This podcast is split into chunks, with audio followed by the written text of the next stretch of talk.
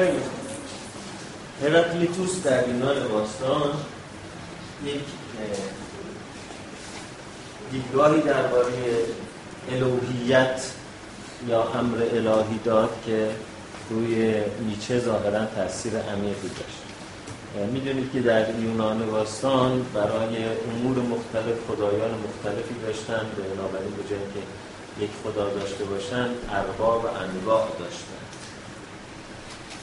و بعدا آرام آرام این خداها یکیشون بزرگتر شد بقیه رو تو خودش کشون خداهای گنده تر گنده تر گنده تر می‌شد. چند تا خدا رو می‌خورد بنابراین یک خدا می‌شد اما یک خدای پر از تضاد پر از تعارض. و در نتیجه یونگ اعتقاد داشت که اگر ما قرار باشه در واقع مؤمنانه فکر بکنیم ادیان چند خدایی نسبت به ادیان تک خدایی ادیان کارآمدتری از حیث روانشناختی برای ما هستند. چرا؟ اینکه در اون ادیان ما با خدایانی تشبه و تقرب می‌خوان پیدا کنیم بهشون که تکلیفاشون روشنه. در حالی که در ادیان تک خدایی ما با خدایی مواجه هستیم که لایه لایه داره. خود این خدا پرسونا داره شدو داره و غیره. بنابراین در کتاب پاسخ و ایوبش که دکتر لطیف صدقیانی به فارسی ترجمه کرده و انتشارات جامعی منتشرش کرده خدای تورات رو که به حال دین یهودی که از اولین دینهای تک خدایی است مورد تحلیل روانکاوانه قرار میده. بر مبنای یکی از سوره های عهد عتیق فکر می‌کنم سفر انبیاء عهد عتیق مورد بررسی قرار میده. سوره یعقوب رو و در حرفهایی که خداوند تورات درباره خودش می‌زنه و بر اساس اینکه اون حرفهایی که خدای تورات راجع به خودش می‌زنه و اگر روی صندلی روانکاوی می‌زد من چه تحلیلی ازش می‌کردم به این نتیجه می‌رسه که این خدا به شدت نارسیسیست و پارانویده یعنی اختلال شخصیت نارسیسیستیک داره و اختلال شخصیت پارانوید داره. اون وقت به شدت ناخداگاه نسبت به خودش و اسم شدو خودش رو گذاشته ابلیس و کارهایی که خودش می‌کنه و دوست نداره بکنه مثل اون دکتر جکیل و مستر هاید اون کارهایی که لایه زیرین خودش می‌کنه و خودش میگه که این کار شیطان هست. در حال این تحلیل یون هست و بعد برخلاف حضرت یوسف در قرآن سوره یوسف که میگه ارباب و متفرقون خیر من الله الواحد القهار آیا خدایان متفرق بهترن یا یک خدای واحد قهار که در واقع استفهام انکاری یعنی جوابش توش مستطر که بس خدای واحد قهار بهتره؟ یون پاسخی که به این سوال میده میگه انسان هایی که در اون ادیان مؤمن هستن تعارض کمتری دارن برای اینکه با خدا انگاره کمتر متعارضی تقرب و تشبه پیدا می‌کنن. خب به در اون دوره که دوران هلنیسم دوران پاگانیسم دوران قبل از مسیحیت چند خدای وجود داشت. یکی از نظری پردازا به اسم هراکلیتوس راجع به این صحبت کرد که زئوس که خدای خدایان هست خودش دو بخش داره. در واقع پسران زئوس که آپولو و دیونیزوس بودن در ایلیاد و اودیسه هومر. هراکلیتوس خود اینا دو وجه زئوس هستن. آپولو خدای روز است دیونیزوس خدای شب. آپولو خدای استدلال و منطق و اخلاق و دانش و اصول از پیش تعیین شده و چارچوب هاست. دیونیزوس خدای عشق و عرفان و قربانی و خلصه و از خودی خودی و چارچوب شکنی است بنابراین این دو وجه زئوس دو در واقع به شکل دو خدای کاملا متفاوت و متعارض خودش رو نشون میدن و این قصه هراکلیتوس و قصه های یونان باستان ظاهرا نیچه رو خیلی تحت تاثیر قرار داد و اینکه نیچه گفت که اساسا انسان آوردگاه دیونیزوس و آپولو یعنی آپولو و دیونیزوس راجع به همه چیز با هم تقسیم کردن. گفته آقا وقتی که در واقع مثلا طلوع می شود آپولو در واقع سرویسش میاد میاد به این جهان. دیونیزوس چمدونش میبنده میره یه جای دیگه. وقتی زمستان میشه مثلا روزها کوتاه میشه دیونیزوس مال دیونیزوسه.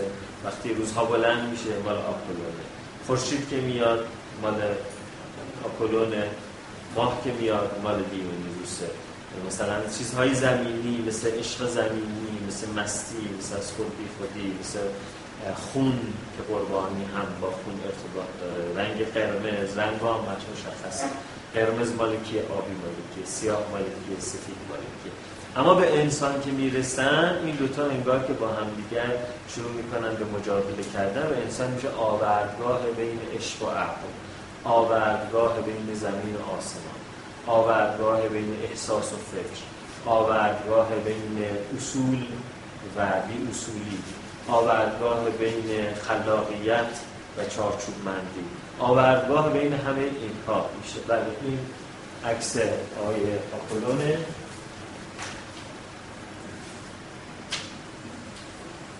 که در یک دست جام بادون یک دست یاد جنگی داشته باشه در یک دست خورشید و در یک دست در واقع چندی رو داره که نشان دهنده اون دوره فاسولاسی کتاب موسیقی است که بر مبنای نظم ریاضی خودش نشون داده و معمولا آپولو رو خیلی با بدن متوازن و متناسبی نشون میدن چون همه چیز اصولی است. همون نسبت های طلایی معماری در بدن آپولون توازن و تناسب رو نشون میده و در مقابل دیونیزوس اونیه که واقعا یک دست جام بادو یک دست زرفه یا یک دست معمولا تاک داره شاخه تاک داره و یک دست معمولا کوزه جامی خمره و امثال این رو داره و این دو تا وجه مختلف در, در واقع ادیان هلنیز شاخه های هلنیز اینها تقسیم وظایفی داشتن یه جا دیونیزوس رو به کمک میطلبیدن یه جا آپولون رو به کمک میطلبیدن.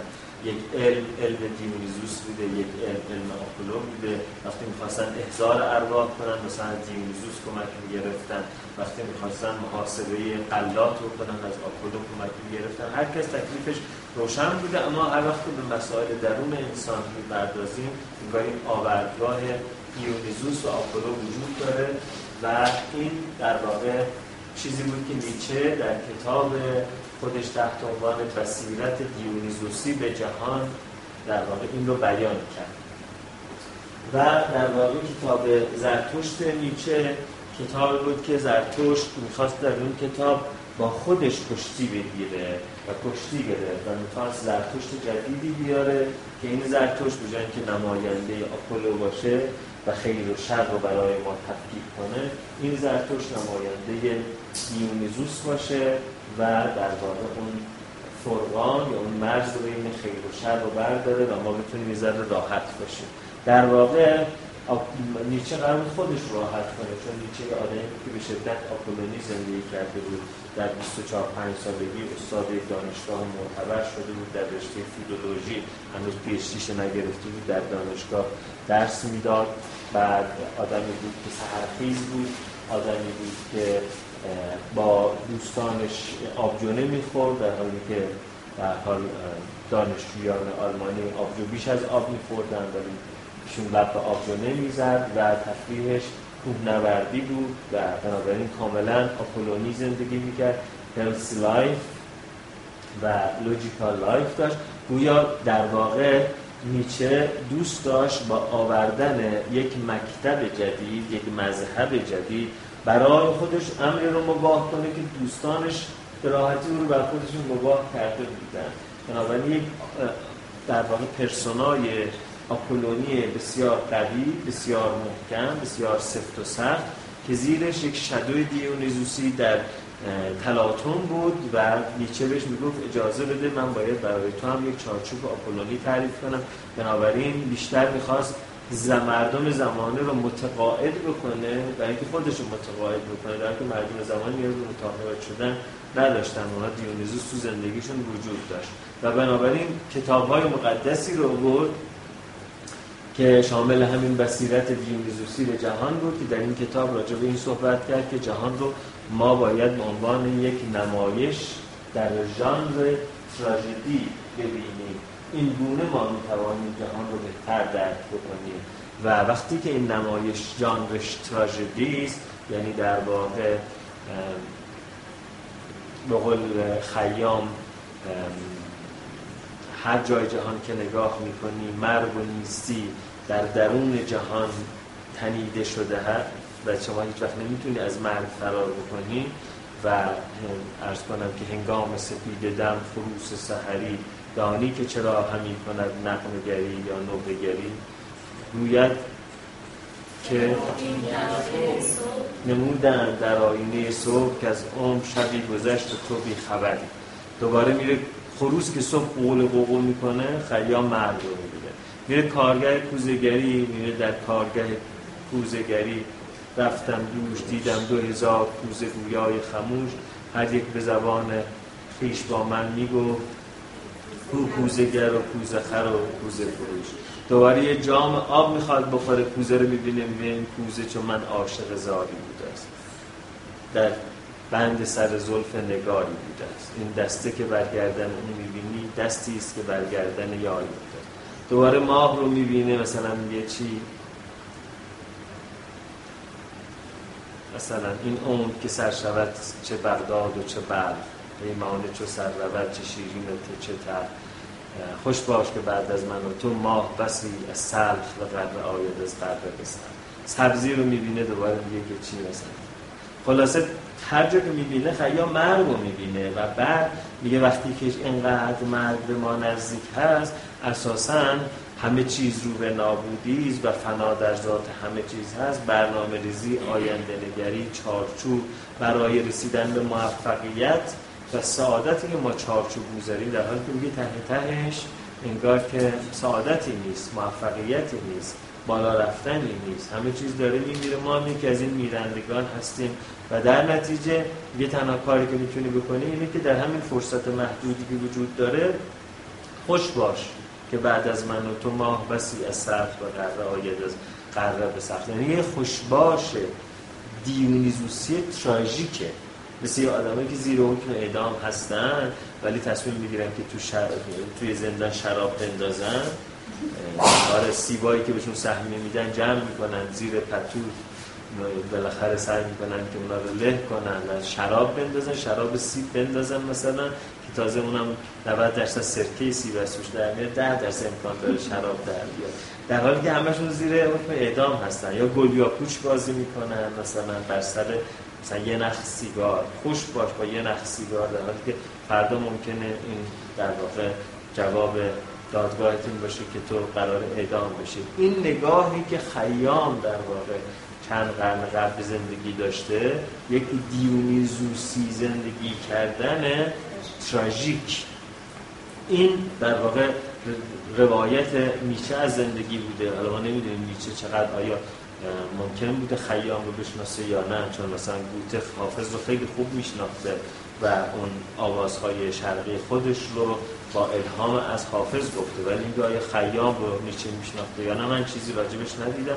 ولی به هر حال این روایت رو نیچه میاره که ما باید حرکت کنیم به سمت اینکه زندگی رو به جای یک کمدی یا یک داستان هپی که اگر شما به اصول عمل کنیم به سعادت می‌رسی به جای نگاه کردنی ما تراژدی نگاه کنیم که هممون زیر حکم اعدامیم و هیچ کدوممون هم اون بالا نمیریم. حالا از این فرصت استفاده کنیم با هم بگیم و بخندیم و دوره هم یه شرابی بندازیم و یه گل یا پوچی بازی کنیم و تا بالاخره اون بیوتین فرود میاد اینجوری در واقع زندگی رو بگذاریم. این چیزی بوده که نیچه می‌خواد در این دو کتابش یعنی نیچه گفت زرتشت و در کتاب وسیرت دیونیزوس به جهان که ندیدم به فارسی ترجمه میشه شاید به نام دیگری ترجمه شده.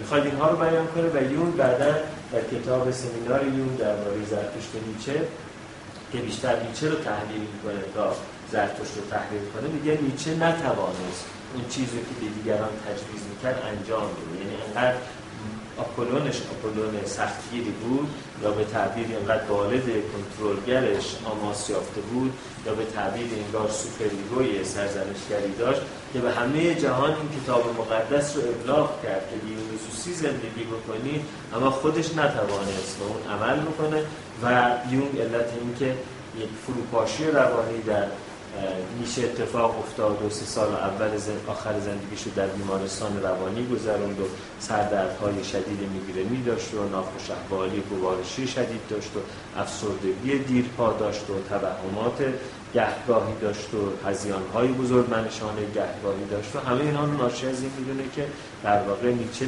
نیچه خودش بیش از همه ما آوردگاه دیونیزوس و آپولو بود. یعنی آوردگاه دیون آوردگاه آپولو دیونیزوس اغلب ما ممکنه که توش یک شمشیر بازی صورت می‌گیره. آوردگاه دیونیزوس آپولو بود جنگ اتمی توش در گرفته. خلاصه این نیچه باعث شد که این خدایان یونان باستان وارد ادبیات روانشناسی بشن. در واقع شروعش از ارز کنم که قبل از هراکلیتوس حتی از هومر بود. یا بعدش هراکلیتوس بود یا همزمان بودن اینا. حالا تاریخ ها رو می‌تونیم مقایسه کنیم که ببینید که هومر بزرگتر بود یا هراکلیتوس الان شما هومر رو بهش می‌رسم. هراکلیتوس یادداشت کنید. بعد ببینید کدومشون اول بوده. هراکلیتوس 500 سال پیش از مسیح. حالا بعدا هومر هم براتون میشه و از هومر یا هراکلیتوس شروع شد بعد نیچه این رو وارد فلسفه کرد و بعد یونگ این رو وارد روانشناسی کرد و بعد این تبدیل شد به یک این قصه تبدیل شد به یک نگاهی که در واقع نگاه archetypal ه که انگار قصه ها در درون ما تکرار می شوند قصه آپولو در درون ما هست قصه دیونیوس در درون ما. چون آپولو و دیونیوس تو قصه بیشتر نبودن اینکه archetype تمایل ناخودآگاهی است در درون ما برای تکرار سناریوهای محدود و در واقع روانشناسی archetypal مبتنی بر این هست که یه سری prototype یک سری پیشتر پیش نمونه نمونه های ازلی در ما وجود داره که یه اسم prototype رو archetype گذاشته یا سنت های باستانی و این پیش نمونه ها و این سنت های باستانی در درون ما باز تولید می شوند آیا دلیلش چه هست؟ نمی‌دونیم. آیا دلیل این روایت ها به ما رسیده یا دلیلش یک تمایل ژنتیکی برای چنین چیزی یا دلیلش اینه که یک امر در واقع عقل کلی هگلی وجود داره که همه ما مثل در واقع براده های آهن در مغناطیس میدان مغناطیسمون قرار داریم. ما نمی‌دونیم که این از چه جنسی است؟ از جنس مراوده و در واقع روایت یا از جنس ژن و ماده است یا از یک جنس فرامادی است؟ ولی به هر حال یونگ و یونگی ها اعتقاد دارن که این archetype ها در درون ما وجود دارن و تمایل ما رو به شیوه های خاصی از اندیشیدن نشون میدن. البته یونگ همینطور که می‌بینید در کتاب انسان و سمبول هایش قید می‌کنه که خیلی وقتها آن چیزی که من راجع به archetype میگم مورد سوء تفاهم قرار گرفته. من منظورم از archetype یک قصه مشخص نیست. من منظورم از archetype تمایل و کشش ذاتی ما برای ساختن قصه های مشخصه. یعنی در واقع قصه ها نمودهای بیرونی archetype هستند. archetype ها خیلی کلیتر و در واقع مبهمتر از این هستن که ما بتونیم بگیم مثلا archetype آپولو یا archetype دیونیزوس بلکه آن چیزی که myth رو می‌سازه اون تمایل اون trend ی که در ذهن ما وجود داره اون قابلیتی که در ذهن ما وجود داره که من می‌تونم اسمش رو قصه محوری ذهن ما. این تمایل قصه محوری ذهن ما که ما رو می‌بره به سمت پیرنگ های محدودی plot های محدودی این تمایل رو بهش میگه archetype و این archetype اساس این هست که myth یا قصه ها در ما ایجاد بشن که جلسه اول راجع به اینکه آیا myth همان استوریس یا myth جور خاصی از استوری هست براتون صحبت کرد. به هر حال با وجودی که یونگ در واقع راجع به این صحبت می‌کنه که archetype تمایل به قصه های تکراری است یعنی یک tendency برای قصه های تکراری و نه خود قصه های تکراری. و بر اساس این تعریف ما باید بگیم که در واقع یک جور فرم تفکر قصه محوری. اما خود یونگ گاهی اوقات در صحبتاش به گونه ای از archetype صحبت می‌کنه که گویا archetype content یک محتواست مثل اینکه مثلا انقدر ماندالا برای این مهم میشه دایره های متحد المرکز یا اشکالی که از تکه های متناقضی تشکیل شده با هم یک دایره متحد رو تشکیل میدن این نماد وحدت و کثرتی که ماندالا اسمش هست و یا دایره جادویی انقدر یونگ راجبش صحبت می‌کنه عمیقا تحت تاثیرش قرار گرفته که گویا خود این ماندالا یا archetype یا وقتی که در خاطرات و و اندیشه های خودش بخش ناخودآگاه خودش رو یک اسم میده به اسم فیلمون که جلسه پیشم راجع به فیلمون و راجع به سالومه و اینها صحبت کردن که انگار در واقع این بیشتر از اینکه یک تمایل خیلی کلی و مبهم باشه واقعا یک ساختار داره یک شاکله داره. بیشتر از اینکه یک کیاس باشه یک آشوب. ناکی باشه. که اون کیاس مستعد زایده شدن یک شاکله ای به اسم مثلا گایا هست انگار در ذهن خود یون اما مثل اون خدای شاکله دار متشخص معنا پیدا می‌کنه و اسمش میشه اروس یا سالومه اسمش میشه لوگوس یا ارز کنم خدمتتون که ایلیا و اسمش میشه فیلمون یا مرکوری یا اون کسی که قراره که در واقع تحول رو این وسط ایجاد کنه. در واقع وقتی که برای یونگ به صورت انتزاعی راجع به archetype صحبت می‌کنه بیشتر archetype ها یک tendency یا یک تمایلن به رویاهای تکرار شونده و بنابراین در حوزه فرم تفکر میگنجن. اما وقتی که راجع به archetype ها به صورت انتزاعی صحبت نمی‌کنه بلکه تجربه خودش رو از مواجهه با ناخودآگاه میگه شما ببینید archetype ها به شدت تمثال پیدا می‌کنن تمثل پیدا می‌کنن که شما توی قسمت مواجهه با ناخودآگاه توی این کتاب خاطرات رویا و اندیشه هاش می‌تونید بخونید که چون قبلا این کتاب مدتی تجدید چاپ نشده بود من این آلترنیتیو هم عنوان ترجمه دیگر همین کتاب معرفی می‌کردم ولی به تازگی این کتاب دوباره به تجدید چاپ رسیده و می‌تونید تهیه خب به هر حال این دیدگاه یونگ در تجربه با ناخودآگاه که بیشتر به صورت یک قصه و به صورت شخصیت های داستانی و به صورت یک پیرنگ نمایشی داستانی خودش نشون داده باعث شد که بعد از اون نئویونگی ها اغلب به سمت این برن که اصلا archetype همون قصه است. یعنی ما یه سری archetype داریم که اینها همه قصه ها رو میزان و خود اونها از جنس قصه مثل سرنگ اصلی که ما رنگ های مثلا قرمز و آبی و زرد داریم.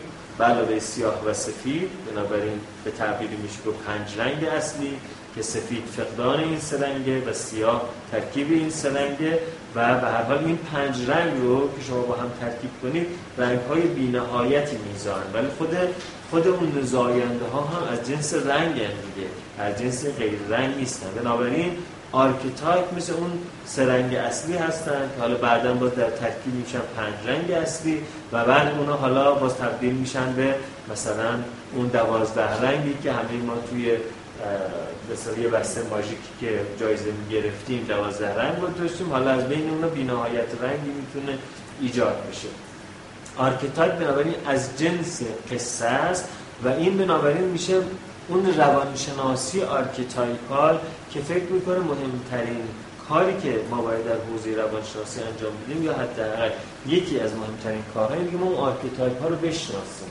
یعنی اون سه رنگ اصلی رو بشناسیم. و وقتی اون سه رنگ اصلی رو بشناسیم یا archetype ها رو بشناسیم انگار که ذات زندگی رو می‌شناسیم. ذات زندگی انسانی رو می‌شناسیم. چون نهایتا این جبر زندگی ما رو این رنگ های اصلی تعیین می‌کنه. یعنی شما هیچ تصویری نمی‌توانید دیگه داشته باشید که ته این سه رنگ توش نباشه. بنابراین جبر نقاشی این سه رنگ اصلی است. به علاوه نور. خب جبر زندگی ما هم archetype ها هستن و در نتیجه وقتی شما archetype ها رو می‌شناسید و بعد ترکیبات اونها رو می‌شناسید اینجاست که شما ذات زندگی رو می‌شناسید و بعد تنوع زندگی رو می‌شناسید.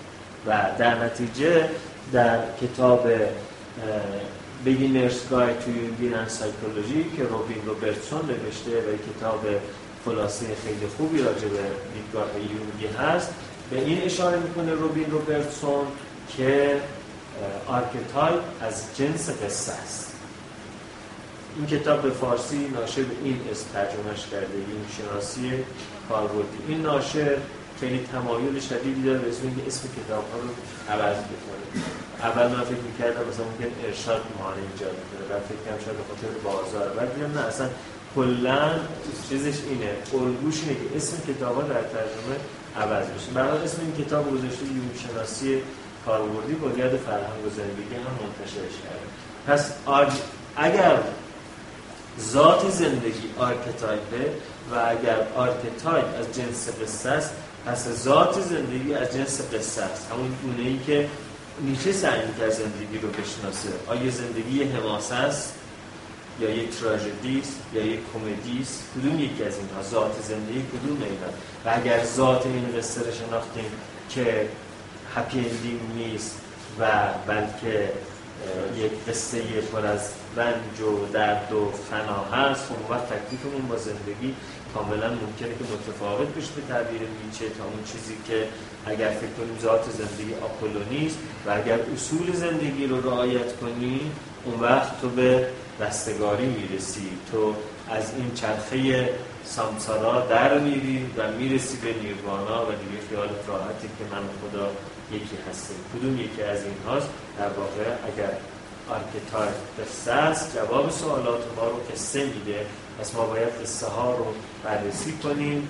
و قصه های کهن رو که ریشه قصه های امروزی هستن پیدا بکنیم و اون اسانس مشترک اون قصه ها رو پیدا بکنیم. و اون اسانس مشترک جنبه های زندگی و ژانر زندگی و تکلیفمون در برابر زندگی رو بدیم در حال این دیدگاه ها باعث شد که خانم دکتر شنیدا بولن که ایشون هم رزومش هست که در سان فرانسیسکو در زندگی می‌کنه توی یو سی ای و اینها تحصیل کرده و در کار خارج برکلی کارایی کرده و بالاخره در مدرسه مدیسین در کجا درس می‌کنه همه اینها ایشون کل در واقع تیپولوژی یا شناخت انواع آدم ها رو بر مبنای قصه ها بذاره و این قصه ها رو خیلی مهم در واقع ارزیابی بکنه و یکی از مهمترین قصه ها هم که وجود داره و مستند هست قصه های یونان باستان. بنابراین ایشون یک طبقه بندی از شخصیت شناسی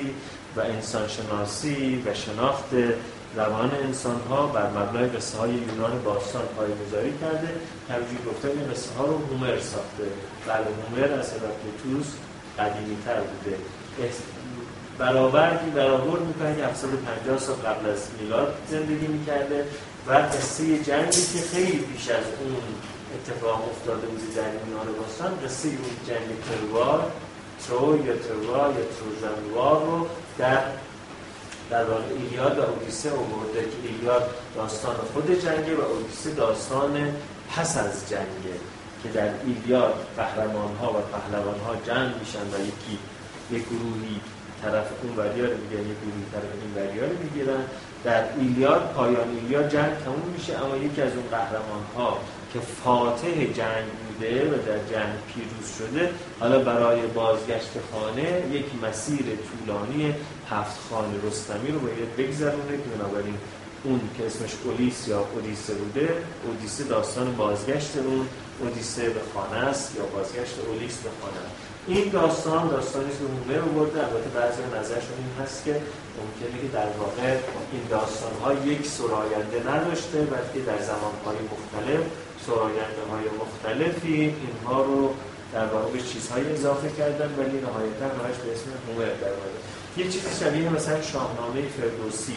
شاهنامه فردوسی هم شما در واقع کل انگار تاریخ انسان رو مرور می‌کنید. یعنی ابتدا داستان آفرینش انسانه بعد تبدیل میشه به داستان آفرینش پادشاهان بعد تبدیل میشه به داستان آفرینش پهلوانان بعد در واقع تمام تاریخ ما میشه ناشی از اون سلسله خدایان پادشاهان پهلوانان و رعیت که ما هستیم و در واقع ما چرا اینجا هستیم چگونه هستیم شاه شاهنامه همش رو در واقع در ژانر حماسه و در قالب شعر بیان می‌کنه و در واقع هزار خورده سال قبل از شاهنامه معادل یونانی اون چیزی بودی که هومر بیان می‌کنه. بنابراین جنگ در واقع جنگ بین انسان هاست ولی در اون جنگ بین انسان ها خدایان هستند که خودشون رو رونمایی می‌کنن چون بعضی از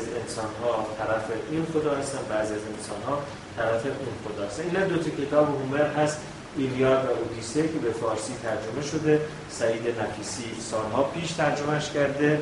به نصر و دکتر جلال الدین هم کزازی ایشون هم به یک در واقع نصر مسجع به تعبیر یعنی نصر آهنگین دوباره به تازگی در همین دهه اخیر ترجمهش کرده. هر دوشون بخونیم و هیچ رو نخوندم و داستان داستان این جنگی است که واقعا رخ داده ولی این داستان در واقع در واقع جنگی که در اصل رخ داده جنگ بین انسان ها بوده ولی اسطوره نویسان این جنگ رو به خدایان هم در واقع ربطش دادن تروای همونطور که می‌بینید جایی بوده که الان تو آسیای صغیر یعنی الان تو ترکیه از این شما که تشریف برید خدای نکرده سواحل این تنگه بسفور و تنگه داردانه رو اونجا میرید آنتالیا و کمر و چندونم موشاداسی غیره. اینجا موشاداسیه. تروای هم اینجا بود. بنابراین اونجا که میرید اونجا خدایان حضور داشتن. واقعا فکر نکنید که جای کمی رفتیم بکن شما این سرزمین خدایان. بنابراین یونان باستان لزوما نیست که شما باید ویزای آتن بگیرید برید اینجا مثلا. نه اصلا لازم نیست که شما تا اینجا برید. شما اگه تشریف ببرید سوریه هم با این مثلا بعد مشارکت کنید در امر خیر سوریه هم برید جز یونان باستانه. لبنان هم برید جز یونان باستانه. خب ترکیه هم برید که دیگه ویزا هم نمی‌خواد. بازم رفتید یونان باستان به تمام اصل ماجرا که همین تو ترکیه الان بوده. کل اون جنگ اینجا اتفاق افتاده. دریای اژه. بله. یه معبدی هم برای زئوس هست که خب پس شما قدرش دونستی رفتی نه خب. داستان ایلیاد و اودیسه رو اینجا شما می‌بینید. کل قصه این بود که مهمانی اونجا برگزار شد رو تو سرزمین خدایان و توی مهمانی خدای تفرقه رو دعوت نکرده بودن. خدای تفرقه که اسمش اریس بود در واقع چیزم بود دیگه بانو هم بود دیگه یعنی ایزد بانوی بود که تفرقه ایجاد می‌کرد غیبت اینو رو می‌کرد دو به همزم خاله زنکی که میدن طرف حرفای خاله زنکی یعنی خاله زنکی بودن هم در یونان باستان خدا داشت. خیلی خوبه که شما در یک جامعه ای در واقع هر کسی خدای خودش رو داشته باشه یک کسی خدا نباشه. برحال خدای خاله زنک های دو به هم زن تفرقه انداز ایریس بود که بین همه تفرقه اینجا یک جشن اونجا برپا شد ایریس رو دعوت نکردن ایریس اومد اون جشن من چون دعوت نشدم نمیمونم ولی خب یک کادوی اووردم این کادو رو میدم دیگه. حالا شما دعوت هم نکردید دلیل نداره من کادو نیارم. کادو یک سیب طلایی بود که این سیب طلایی شما دارید اینجا می‌بینید یعنی همش مستنده. و واقعا اتفاق در طول تاریخ افتاده عکس هم عکاس بوده ازش این سیب طلایی که ایریس اوورد گفت این سیب طلایی رو من می‌ذارم اینجا کادوی زیباترین ایزد بانوان. و بعدش هم رفت. خب این حرف خیلی حرف بود که چه کسی زیباترین ایزد بانوان. و بالاخره هر کدوم ایزد بانوان می‌گفت ایلیس اینو برای من آورده اون رو اینو برای من آورده اون رو برای من آورده. زئوس که خدای خدایان بود یعنی که حوصله نداشت مهمونی و هم بخور و اینها یک پسری داشت در زمین به اسم پاریس که در واقع شاهزاده بود توی تروای چون ایزدان یونان باستان گاهی هم به زمین میمدن و با موجودات فانی هم بستر می شدن و از اونها بچه های در مثل خدای مسیح که با مریم هم بستر شد و مسیح در اومد. اون اتفاق اینجوری نبود که چند هزار سال یه بار بیفته. نه کلا رفت آمد بین زمین آسمان در زمان گذشته خیلی زیاد بود. پاریس بنابراین شاهزاده تروای بود ولی در واقع از همبستری زئوس با مادرش ایجاد شده بنابراین جزو قهرمانان و پهلوانان بود.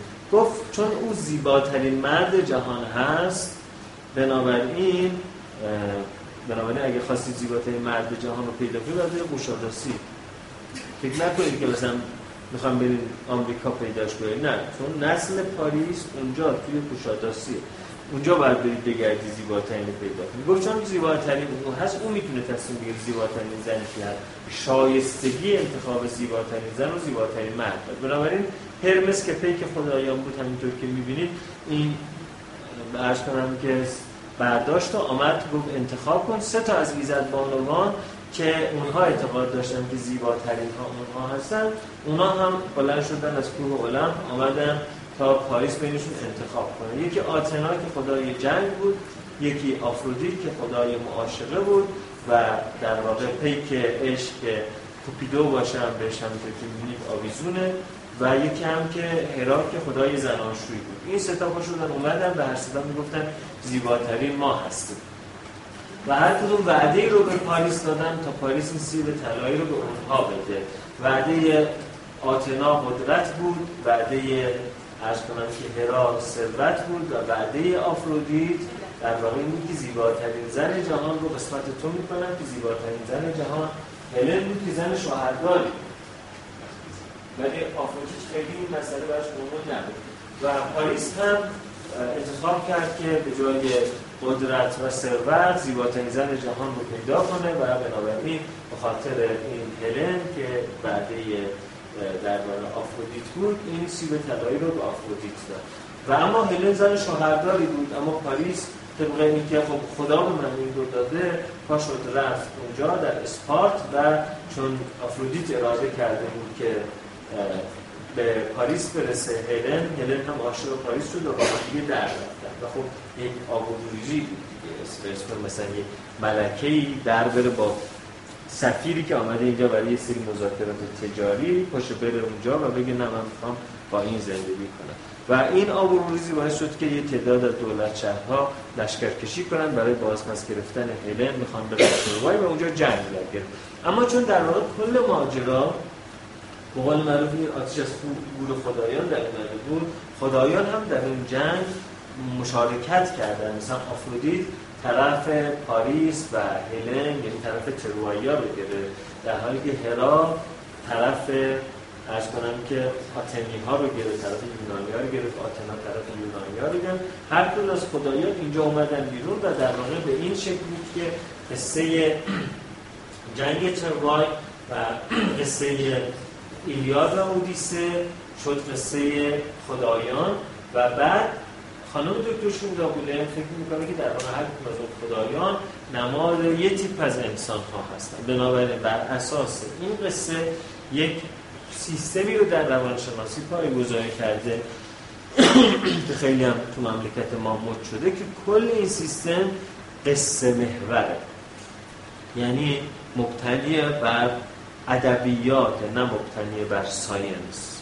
بنابراین اگر شما یک فیلسوف علم رو دعوت بکنید و این روانشناسی رو بهش عرضه بکنید و بگید آیا این روانشناسی علم هست؟ به طور قطعی خواهد گفت نه این روانشناسی pseudoscience ه یک شبه علمه چون هیچ المان قابل اندازگیری قابل سنجش و objective توش وجود نداره. بنابراین کل این ماجرا فاقد falsification یا ابطال پذیری است و فاقد سنجش پذیری یا verification به در نتیجه اساسا این روانشناسی جزء علم نیست. ولی شما می‌بینید که انقدر ذهن ما آدم ها قصه محوره که پذیرش قصه های خانم دکتر بولن برای ما خیلی مطبوعتر و دلچسبتره و این روانشناسی برای ما بیشتر جا میفته تا اینکه تست آیزنک که از یه آدمی گرفته باشن و بگه اینا نمره های آیزنکشه اینا نمره های NEO شه یا حتی positron positron emission tomography از مغزش گرفته باشن بگن ببین این موقع وقتی که داره به تو فکر می‌کنه این الگوی مغزیشه به این الگوی مغزی نشون میده که این آدم مثلا آمیگدالش بیشتر درگیره. تا اینکه مثلا فرض کنید که کجاش درگیر باشه خوبه مثلا hypothalamus ش درگیر باشه. در نتیجه توقع این رو نداشته باشه در ارتباط با این آدم caring صورت بگیره. این می‌خواد مالک تو بشه. چون آمیگدال حفظ territory رو به عهده داره حفظ قلمرو به عهده داره در حالی که hypothalamus caring رو به عهده داره. پرولاکتین از hypothalamus تکلیفش تعیین میشه در حالی که نور آدرنالین و گاز گرفتن ما از آمیگدال تکلیفش تعیین میشه. خب این اونقدر برای ما ملموس نیست. من الان قصه محورش کردم دوباره که ملموس بشه برای ما. اما اگر این عکس ها رو نشون بدی اونقدر ملموس نیست برای ما تا اینکه یه قصه برای ما تعریف کنیم.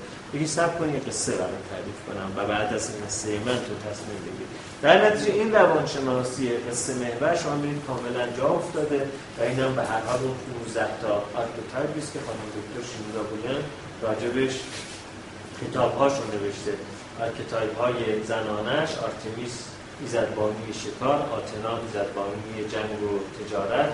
هستیا ایزدبانوی معبد هرا ایزدبانوی زناشویی دیمیتر ایزدبانوی مادری و زایندگی و کشاورزی پرسفون ایزدبانوی دختر دیمیتر بودن ایزدبانوی دوشیزگی بکارت معصومیت آفرودیت ایزدبانوی معاشقه داغ passion و شوریدگی و اینها هم اون هشت archetype مردان زئوس خدای قدرت و توتالیتاریسم و امپریالیسم و میلیتاریسم و پوزیدون خدای خشم و کینه و انتقام و زلزله و سونامی و سیل حدث یا هیدس خدای جهان مردگان اشباه دفینه ها استعدادهای نامکشوف آپولو خدای خورشید خرد اخلاق دانش دیونیزوس خدای مستی عاشقی عرفان قربانی شراب خلصه هرمس خدای تجارت زبان آوری معلمی مقبازی شعبد بازی پیامبری و جادو و آرس خدای سرباز وحشی خدای جنگیدن با شیوه کاراته تکواندو کنفو ارز کنم که گردن کلوف بودن قوی بودن و استعدادهای بدنی و هفایسوس خدای کار برو کار میکن و دو چیز کار؟ که سرمایه جاودانی کار. کار و کار و کار و تلاش و تلاش و تلاش و و باز هم کار. اینها در واقع خدایانی بودن که اینجا عکساشون هم می‌بینید یعنی باز هم می‌بینید که هستن ولی اگر اینا رو بشمارید می‌بینید که چند تا؟ هم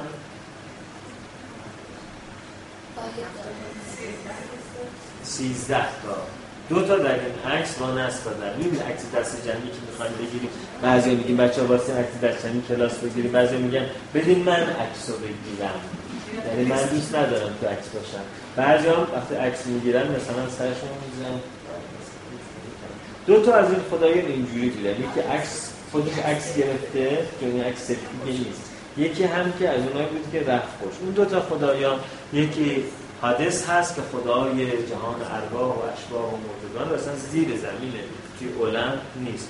یکی هم هستیاس که ایزدبامی معبد و همیشه توی معبد مراقبه که آتش معبد خاموش نشه بنابراین که از در بیرون نمیاد. همیشه یا تو آشپزخونه خونه است مراقب اجاق خانواده است یا توی آتشخانه معبد آتشدان معبد و مراقب این دو تا بنابراین در عکس وجود نداشتن و مجموعه اینها باعث شده که خانم دکتر شنیدا دو تا کتاب بنویسه که این در واقع روانشناسی کاملا قصه محوره.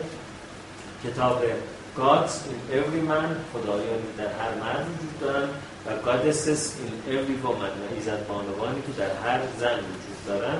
این کتاب ها به فارسی هر دو ترجمه شدن نمادهای اصولی و روانشناسی مردان نمادهای اصولی و روانشناسی زنان هر دو رو با ترجمه خانم مینو فرمیانی و انتشارات آشیان بگیرید چون اون دو انتشارات دیگه در واقع سانسورهاشون خیلی خیلی بیشتر این دو انتشارات هستن حال این طبقه بندی هم یک طبقه بندی کاملا قصه محوره ولی وقتی ما بر این مبنا مثلا قصه پرسفون رو تعریف می‌کنیم و به یه نفر میگیم که حالا تو پرسفون هستی پس در زندگی زندگی تو آبستن همچین تقدیراتی هست این آدم خیلی براش جا میفته در حالی که خیلی متفاوته تا ما بگیم که مثلا در پنج محور تست او مثلا تو پذیرندگی بالا هست. و تو مثلا در اون گرایی پایینه اینکه این کلام رو بگیم اونقدر بر این آدم در واقع ماجرا جا نمیفته و اونقدر دلچسب نیست و اونقدر در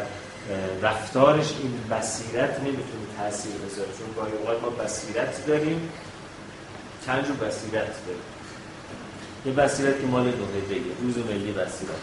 اون که خب به ما ربطی نداره. مثلا ما قرار فقط در حوزه خودمون صحبت کنیم. غیر از اون بصیرت دو تا بصیرت دیگه هم داریم. یکی اینتלקچوال اینسایت یکی ایموشنال اینسایت اینتלקچوال اینسایت یعنی چیزی رو من می‌فهمم اما اون فهمیدن من در احساساتم تاثیر نمی‌گذاره. اما یه موقع از من یه چیزی رو می‌فهمم و در احساساتم تاثیر می‌ذاره مثلا شما قصه یه نفر رو در تلویزیون در تلگرام در یه رسانه می‌بینید که این آدم میگن مثلا به مثلا دو تا بچه رو شکنجه کرده و قتل رسونده عکس اون دو تا بچه اون زیر میندازن که مثلا این جیمی سه ساله شکنجه شده این مثلا آلفرد مثلا هفت ساله شکنجه شده. این یه داستان. بعد یه تیکه فیلمی هم ممکنه از جشن تولد جیمی نشون بدن یه تیکه فیلمی هم از مثلا جشن تولد آلفرد نشون بدن. یه موقع راجع این صحبت می‌کنن که در زمان استالین هفت میلیون نفر در روسیه مردن. مثلا. کدوم یکی رو ما بیشتر تاثیر می‌ذاره؟ اون که تصویر داره و قصه داره.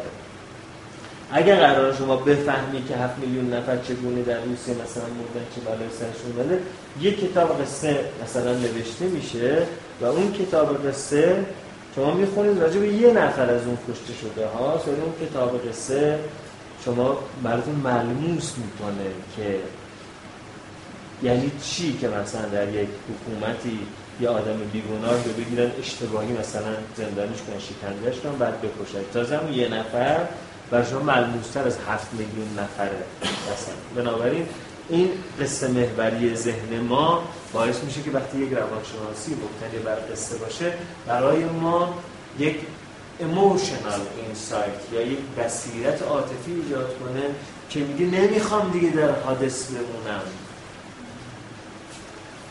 یه هرمسی به من بده تا من از این حادث بیام بیرون. بسم دیگه پرسفانه در حادث بودن. دور باید شد از این در وطن خیش قریب مثلا. یه چیزی میگه شما میگه پر از هیجان پر از انرژیه در حالی که وقتی آمار میدی وقتی عدد و رقم میدی وقتی اطلاعاتی که اموشن توش نداره میدی اینقدر تاثیر برای آدم نمی‌تونه بذاره. بنابراین روانشناسی قصه محور با اینکه غیر علمی است اما مؤثرتره در کار با افراد نسبت به روانشناسی در واقع علمی. به این خاطری که با وجود غیر علمی می‌گیرن ماندگار. خب پس این هم یک دو قصه ای بود که براتون گفتم که انگار ما انسان ها برای فهم خودمون در واقع باید خدایان بشناسیم ما برای فهم جرهای زندگی خودمون باید قصه های اساطیری رو بشناسیم و این که قصه اینقدر رو آدم تاثیر می‌ذاره باعث شده که بعضی از روان درمانگران خلاق و قصه پرداز قصه های بسیار جذابی بسازن که با این قصه ها در واقع میلیون ها نفر رو تحت تاثیر قرار بده حالا این میلیون ها نفر آیا چقدرشون واقعا تحت درمان قرار می‌گیرن؟ چقدرشون دچار ساید افکت میشن؟ یه چیزی که ارزیابی نشده بلکه هر دارویی ساید افکت داره. شما ورزش میرید و دچار سوانه ورزشی میشید. گاهی میرید آدم ورزشکار حرفه‌ای خیلی در و داغونه یه آدمی که هیچ وقت ورزش حرفه‌ای نکرده خیلی سالم راه میره در ما ورزش می‌کنیم برای حفظ سلامت. ولی خب ورزش هم سوانه ورزشی داره. و دارو می‌خوریم برای بهبود سلامت. ولی خیلی وقتا ساید افکت دارویی ما رو دچار مرگ می‌کنه. اینکه آسپرین می‌خوره که خونش منعقد نشه که عمرش طولانی بشه. بعد خونریزی معده می‌کنه همون شب میمیره. در نتیجه آیا قصه ها ممکن نیست عوارض جانبی های کلان داشته باشن قصه های کلان و قطعا پاسخ که بله و ما به خاطر اینکه سنجش تاثیر قصه ها کار دشواری است و برد و نفوذشون هم خیلی وسیعه برای ما خیلی دشواره که بفهمیم که کدوم قصه ها ساید افکتاش بیشتره. داروها رو مرتب میسنجن خیلی داروها به بازار میاد. سه سال بعد از بازار جمع میشه. پنج سال بعد از بازار جمع میشه. یه داروی ضد دیابتی سالها تجویز می‌شد به اسم تالیدومید. به زنان باردار هم که دیابتی بودن تجویز می‌شد. بعد بچه ها بی دست و پا به دنیا آمدن. یه فاجعه ای شد. یه نسل کودکان ضد تهوع بود. آها بعد تهوع باید میدن که بر دیابتشون بر تهوع می‌دادن. به حال بیا نسل بچه ها به دنیا آمدن بی دست و پا. بعد این دارو جمع شد. یعنی می‌خواست ابرو رو درست کنه چشمو کور می‌کرد. یه داروی برای درمان چاقی ده سال پیش ساخته شد که توی تکسبوک روان پزشکی هم اومد برای درمان چاقی. به اسم فنفن. ترکیب فنترمین و فنفلورامین بود. بعد دیدن که pulmonary hypertension میده یعنی فشار خون داخل ریه رو افزایش میده و تنگی دریچه های قلبی میده و چند نفر به خاطر این دارو مردن. استنوز دریچه میترال گرفتن. pulmonary hypertension گرفتن مردن. مثلا وزن کم کنن مردن. خب بعد دارو جمع شد. اما قصه ها آیا قصه ها رو کسی میسنجه و کسی جمع آوری می‌کنه؟ حداقل کاری که میشه کرد اینه که هماندیشی کنیم راجع به تاثیر این قصه چگونه می‌تواند باشد؟ تاثیرات مثبتش چگونه می‌تواند باشد؟ چه تاثیرات منفی ممکنه داشته باشه؟ فکر کنیم که روی چه سنی ممکنه تاثیر مثبت داشته باشه؟ روی چه سنی ممکنه تاثیر منفی داشته باشه؟ در چه بستری می‌تواند تاثیر مثبت داشته باشه؟ در چه بستری می‌تواند تاثیر منفی داشته باشه؟ خب یکی از قصه پردازان بزرگی که می‌خوام اینجا راجع صحبت کنم قصه پردازان معاصر. که روان پزشک هم هست. آقای دکتر برایان ال وایس هست که توی آمریکا پروانه طبابت داره و توی بیمارستان مونت ساینای روان پزشکه و داره کار می‌کنه. و ایشون یک سری قصه نوشت و اون قصه ها مبتنی بر این بود که ایشون مریض هاش رو برای درمان مشکلات هیپنوتیزم کرده و یه دفعه بعضی از اون مریض ها توشون یک پدیده ای که ایشون انتظار نداشته. ادعا در این رسیم که من مثلا انتظارشو نداشتم و سورپرایزینگ بود برام اتفاق افتاد. اونها وقتی در در واقع هیپنوتیزم گفتن به عقب برمیگردیم تا به سرمنشه این فوبیا برسیم یا به سرمنشه این استراب برسیم مثلا به جایی که روی در پنج سالگی دارم فکر کنم که این خب سر منزل این فوبیا اونه. یه دفعه رفت مثلا گفت من در پنج هزار سال قبل از میلاد دارم به سر دارم جنگ تروای هست سربازگیریه. من افتادم توی اون کشتی که آقامنون فرمانی اون کشتی منتظر باد موافق بیار بریم تروای بعد اونجا مثلا در اون جنگ یک لیزه ای مثلا کبد من رو میشه کافر و بعد من نمی‌دونم چرا الان با که همه آزمایش سالم هم همیشه دردی کبد در این ادعای دکتر براین الوایسه که بعد برای اثبات اینکه آیا این آدم ها درست میگن یا نمیگن اینجوری ادعا می‌کنه اثبات کرده که دو تا آدمی که اصلا هم دیگه رو نمیشناختن و هیچ ارتباطی با هم نداشتن هیچ کدوم تاریخ باستان رو نخونده بودن هر دو در سفرهای هیپنوتیزمشون به یه شهر واحد رسیدن. مثلا هر دوی ما داریم گزارش می‌کنیم که اینجا تروای 300 سال پیش از میلاد مسیح من توی خیابون یاس دارم زندگی می‌کنم. خونم دو طبقه است. اون خونه روبرویمون که یه طبقه است و دود زده است یه پسره داره به من نگاه می‌کنه بعد اون پسره باز تو میگه بله ما هم خونه خیابون یاس داریم زندگی می‌کنیم. تو تروای الان 300 سال پیش از میلاد مسیح خونه ما دود زده است ولی روبرو یه خونه دو طبقه است. یه دختر است من نمی‌تونم نگاهش کنم خلاصه دکتر براین الوایس این دوتا رو پیگیری می‌کنه و میره بله تمام اطلاعات درسته. موبای برداری سمت بعد از کنم که ساعت هفت صبح شیر میارن بعد یه خروسی هست اذیت می‌کنه تمام کوچه از خواب و همه اطلاعات با هم تطبیق داده میشه. بعد دکتر برای الباس ایمان میاره ایمان میاره میگه که هست سفر روح هست. روح ها فکرات در زندگی این جهان میان. میمیرن دوباره در زمانه دیگری میان میمیرن و بعضی از آدم ها که با هم دیگر گیر و دارن حالا این گیر و ممکنه باشه یک عشقی که ما نمی‌فهمیم چرا تو باید عاشق این آدم بشی یا یک نفرتی که ما نمی‌فهمیم چرا گیر دادی به این آدم اینا کسایی که با هم دیگه حساب تصفیه نشده دارن و این حساب تصویر نشده اینها با هم دیگه باعث میشه در این دنیا از یکی از رسالت های زندگی یا کارماشون در واقع اون حسابای تصویر نشده بنابراین اینا دقیقا یه جا دوباره متولد میشن. یه جوری هم تصادفا تو جاده هم قرار می‌گیرن مثلا با هم تصادف می‌کنن که پیاده بشن و با هم درگیر بشن و بعد ببینن که نمی‌تونن از این آدم بکنن و اونجا بمونن و دوباره حساباشون رو حالا به شکل درستتری تصفیه کنن مثلا به شکل انسانی تری تصویر کنن به شکل منصفانه تری تصویر کنن تا این در واقع کارماشون مستحلک میشه و به زندگی بعدی رشد یافته تر و در شرایط بهتری دارن دو تا از کتاب ایشون به فارسی ترجمه شده. یکی این کتاب Many Lives Many Masters. زندگی های بسیار استادان بسیار. و یکی هم Only Love is Real. تنها عشق حقیقت دارد که در واقع داستان عشاق به هم پیوسته است که دوباره هم دیگه پیدا می‌کنن. و دوباره به هم میرسیدن به حال ایشون به عنوان یک روان پزشک خیلی این قصهش تاثیرگذار بوده. چون ایشون به شکلی روایت می‌کنه که بدون انگار گزارش روان پزشکی تناسخ تناسخ بله reincarnation یا تناسخ درست مطرح می‌کنه و در واقع در تمام این قصهش هم انگار که مثل بعضی فیلم های سینمایی است که اول میگن it's based on true story در مجموعه قصه واقعی است. ایشون هم در اول ماجرا در واقع اصلا که این گزارشه. من اینجوری بودم اینجوری کار می‌کردم روش من رفتار درمانی بود. من مثلا هیپنوتیزم نمی‌کردم برای همچین چیزایی میگم برای اون. هیچ وقت به تناسخ اعتقاد نداشتم مراجعین هم به تناسخ اعتقاد نداشتم. چون در واقع مقدمات قصه مثل یکی بود یکی نبودی که بچه ها تحت تاثیر میده. یکی بود یکی نبود. اصل دانش که پزشک در راجع مریضاش صحبت می‌کنه.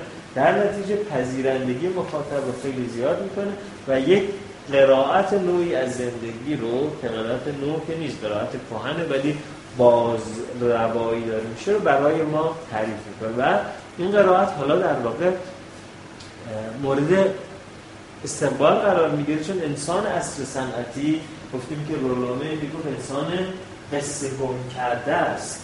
یعنی نمی‌دونی اینجا قصه قصه چیه؟ داستان چیه؟ ما اینجا داریم چه کار می‌کنیم؟ ما کجایی قصه قرار داریم؟ بنابراین وقتی یکی میگه قصه در سطح کلان اینه. ما مثلا یه مسیر سفرهای روحی داریم که حالا قبل از اون هم مثلا مایکل نیوتون در کتاب سفر روح بهش اشاره کرده بوده در کتاب های زیادی هم خیلی قبل از این من با این مواجه شده بودم. مثلا سی سال پیش تو کتاب های هیپنوتیزمی که همین معلفین ایرانی هم می نوشتن مثلا مثل کابوکو اینها بهش اشاره می شد ولی اینکه ایشون یک روان پزشکه و در یک در واقع در خودش گواهی میده که این مراجع من بوده و در این فضای مذهبی رخ نداده که در این فضای بیمارستانی این اتفاقها رخ داده. این باعث شده که ما به عنوان آدم هایی که در اصل علم و صنعت قرار داریم و از دانشمندها و از تکنوکرات ها بیشتر پس تاثیر پذیر هستیم. و از کشیش ها و از ها خیلی برامون این ایمان جدید مورد پذیرش قرار بگیره و به ما میت بده و به ما ایمان بده. حالا ارزیابی این که آیا جنبه های مثبت این قصه کلان که در سطح در واقع بین المللی ترجمه شده توضیح شده و میلیون ها نفر اون رو خوندن و تحت تاثیرش قرار گرفتن ارزیابی این که این تاثیرات مفیدش کی هست کجا هست روی کی هست و ساید افکتش چه هست می‌تونیم در واقع با هم راجبش صحبت کنیم بله.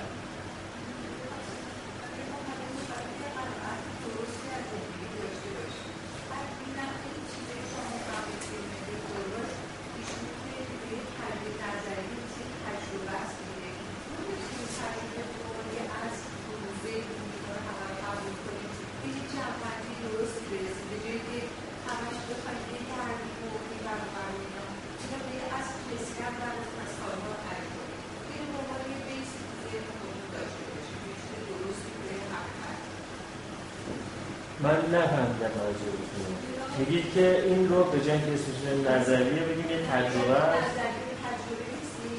ما از کجا می‌دونیم یکی داره برای ما روایت می‌کنه من الان برای شما میام میگم که منم تو دانشگاه بودم. من یه کتاب قصه نوشتم که خودم از بازچاپش جلوگیری دیدم ولی متاسفم تو بازار هست اسمش هم هزار یک شب میان خواب و بیداری.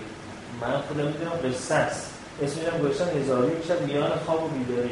شروعش هم اینجوریه که دیشب دوباره خواب دیدم در خیابان فلان دمشق دارم راه میرم. خب؟ حالا الان با ماجر مدافعین حرم هم هست ولی مورد من نمی‌تونم واقعا از سوریه جنگ نبود. من می‌رفتم اونجا خیلی حال می‌کردم و خیلی چیزای باحالی داشت من می‌دونم این قصه این ممکنه هزاران نفر کتاب من بکنم روان پزشکه روان هم داره درس میده. این کتاب هم سفرنامش شد حالی که من می‌دونم قصه است. حالا من حداقل اینجوری شروع کردم که دیشب دوباره خواب دیدم اسمش هم گذاشتم هزار یک شب میان خواب و بیداری اما ایشون اسمش این نذاشته. من می‌تونم یه قصه الان بسازم بگم این تجربه من بوده. شما از کجا می‌دونید این تجربه من واقعیت داشته؟ آخه باشه من میگم رو مریضان انجام دادم دیگه. مگه مگر یکی روان نوشت؟ روان پزشک می‌تونه قصه بنویسه و بگی من روی مریض ها رو انجام دادم. چطور شما می‌توانید در واقع شهادت یک نفر رو درباره خودش بپذیرید آره. به ما کمک می‌کنه که این قصه پیدا کنیم اما این تجربه حتی اگر یه آدمی میگه من یک تجربه دارم آیا لزوما اون تجربه اون یک تجربه است که تجربه مواجهه با جهان فیزیکی و واقعه یا ممکنه خواب دیده باشه. اگر خواب دیدن من یک تجربه نیست. الان دکتر عبدالکریم سروش یک نظریه داره راجع به وحی و میگه وحی رؤیاهای رسولان است. یعنی رسول پیامبر اسلام خواب می‌دیده. و همین خاطر که هر وقت راجع به قیامت صحبت می‌کنه با زبان گذشته صحبت می‌کنه. میگه از شمس و برد و از نجوم کدرد و از البهار رو سجرد و که خورشید مثلا شکافته شد کی شکافته شد؟ ولی اینا همه خوابهای نبی بوده که دیشب خواب دیده که وقتی که خورشید شکافته شد وقتی که چنین شد وقتی که چنان شد هیچ وقت راجع به قیامت در اینها صفت آینده نداره. یعنی مثلا دکتر عبدالکریم سروش وحی رو یک تجربه رؤیاگونه می‌دونه. حالا چرا شما درباره یه آدمی که مثلا در تاریخ میلیون ها و میلیاردها نفر دارن زیر حد اون امضا می‌کنن تازه ما یه نظریه دربارهش مثلا اینا رویاهاش بوده که با مردم مطرح می‌کرده. چرا شما یه نفر که هیچ کسی زیر حرفش رو امضا نکرده هیچ دانشگاهی تجربه اون رو سرتیفیکیت نداده هیچ هیئت جوری نیامدن جمع بشن بگن که ما ما مریض های دکتر براین الوایس رو ما هم دیدیم که با این روش خوب شدن هیچ کسی از خودش در واقع در تایید نمی‌کنه چگونه این رو تجربه می‌بینیم توی کتاب های یون اگر برید تجربه های عجیب غریب تر می‌بینید. یون یک شب از خواب پریدم و دیدم پای تختم کی باز عیسی مسیح ولی با اندازی کوتاهتر و از جنس نور به رنگ سبز فسفوری.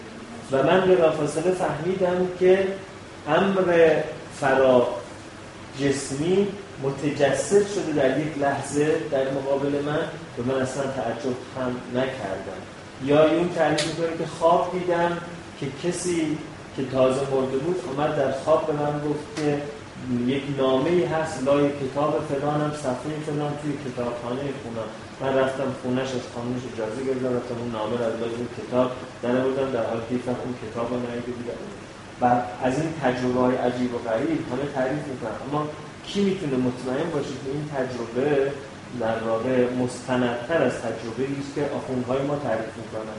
خب فقط چون یه آدمی تو آمریکا تجربه کرده روانپزشک هم بوده قصه را به گونه چیده که اینا مریض های من بودن ما خیلی راحت ایمان پیدا می‌کنیم. در حالی که نسل قبلی از ما اینجوری ایمان پیدا می‌کردن که یکی مثلا مریض بود سرطان گرفته بود یه دفعه تو تو تو بیمارستان یک اعرابی آمد. اعرابی معمولا عرب نبود اعرابی یک اعرابی آمد با لباس سفید. گفت چرا گریه می‌کنی مادر؟ گفت دکترها جوابم کردن. گفت دکتر اصلی که اینها نیستن. بعد یه دفعه نگاه کردید عربی نیست. بعد رفت عظیم برگشت دید پسرش داره ساندویچ می‌خوره. از آیسیو هم درش آوردن. این رفت برگشت از آیسیو هم درش پسر بیش نشسته ساندویچ می‌خوام میگه ماما در من مرخص کردم که کجایی دو ساعت منتظمه این نسل مادر من؟ اینا رو باور می‌کنه. ولی که من به مادرم میگم که آقا این کو کجا؟ اعرابی کجا رفت؟ کدوم بیمارستان؟ اینها مادرم میگه تجربه کرده. این گفت یکی برای من اینو تعریف کرد. می‌دونید قصه است. ولی ما ما الان تحت تاثیر قصه آل دکتر قرار می‌گیریم. مادر من باید تو مثلا عربی باشه حتما باید لباس سفید داشته باشه تا تحت تاثیر قرار بگیره.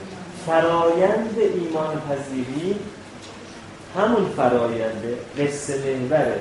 روی یک قصه اتفاق تاثیر می‌ذاره که توی سانفوزه اتفاق افتاده باشه. توی یک قصه تاثیر می‌ذاره که توی نجف اتفاق افتاده باشه. چون کتاب داستانهای شگفت مرحوم آیت الله عبدالحسین دسته شیرازی رو بخونید در این کتاب نوشته.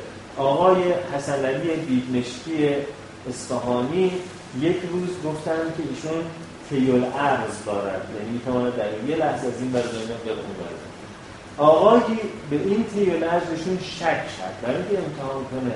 برای پسر عموی داشت در نجف به اون نامه نوشت که شب 21 رمضان تو بالای مرقد مولای متقیان باش من می‌خوام اونجا دست کسی چیزی برد بپرسم بعد یک شب قبل از اون رفت سراغ این آقای حسن علی بیدمشکی حسن یزدی.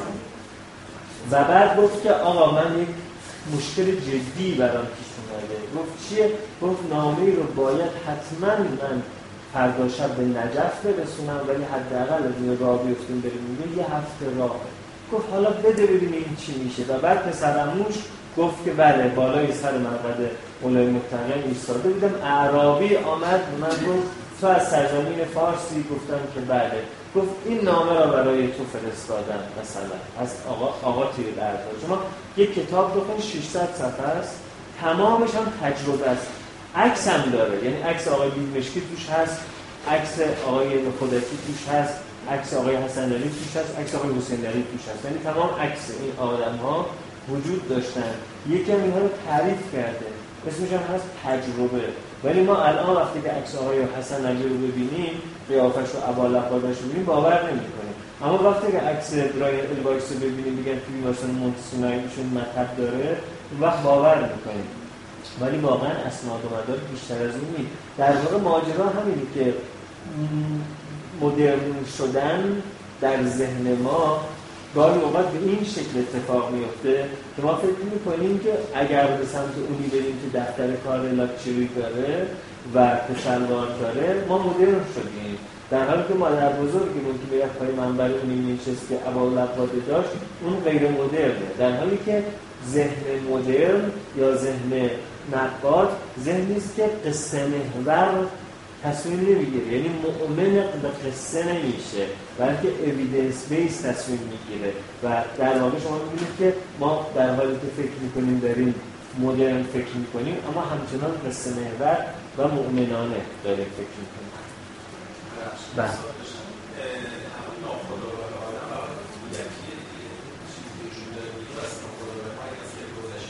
بله.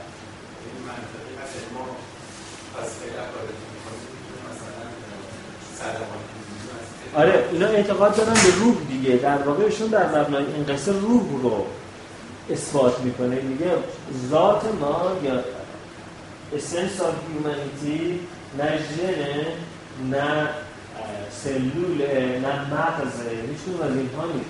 Essence of humanity امر فرامادی. و نان ماتریالیستیکه یک امری است که در ملکول نمی گنجه بلکه جنس دیگری دارد اسم اون روحه. و اونه که اسانس ماست و اون در این زندگی داره تجربه می‌کنه و به زندگی بعدی منتقل میشه. و اساسا اتفاقاتی در زندگی ما میفته بخش زیادش اون انتخاب کرده. چون مثل کسی که مثلا در دوره راهنمایی تموم میشه می‌خواد دوره دبیرستان پرسجو می‌کنه میگه حالا بر اساس این نمره های من من برم رشته ریاضی یا برم رشته تجربی یا برم رشته انسانی. بعد برم دبیرستان غیر انتفاعی یا برم دبیرستان تیزهوشان. روح ما هم در بین زندگی ها میره اونجا مشاوره می‌گیره. میره پیش مشاوره تحصیلی یه کارنامه این من که اسم این کارنامه به هندی میشه کارنامه. و این کارنامه منه شما بر اساس این کارنامه من می‌خوام رشد کنم فکر چه رشته برم؟ بعد اونا میگن برو توی ایران سال ایکس هم برو که در ایران یه همچه اتفاقای افتاده باشه بعد تو مثلا بری توی جنگ بعد قتل نخار بشی و سی سال بعد اون از جنگ دفاع کنی مثلا. بعد اینجا کارمات مستحلک میشه چون توی دنیای قبلی در یه چیزی نمره کم آورده. اصلا اعتقاد اونها به یک امری به اسم روح که ناخداگاه ما در واقع همون روحه.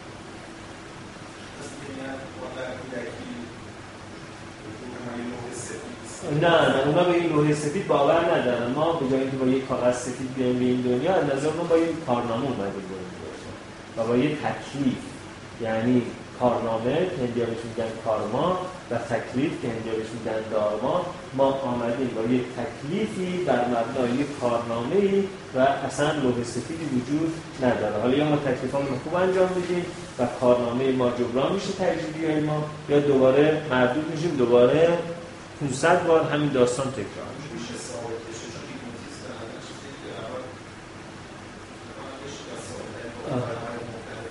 آره میشه این رو امتحان کرد رو آدم های مختلف. فقط قصه این هست که تجربیات ما در هیپنوتیزم تجربیات تخیلی است.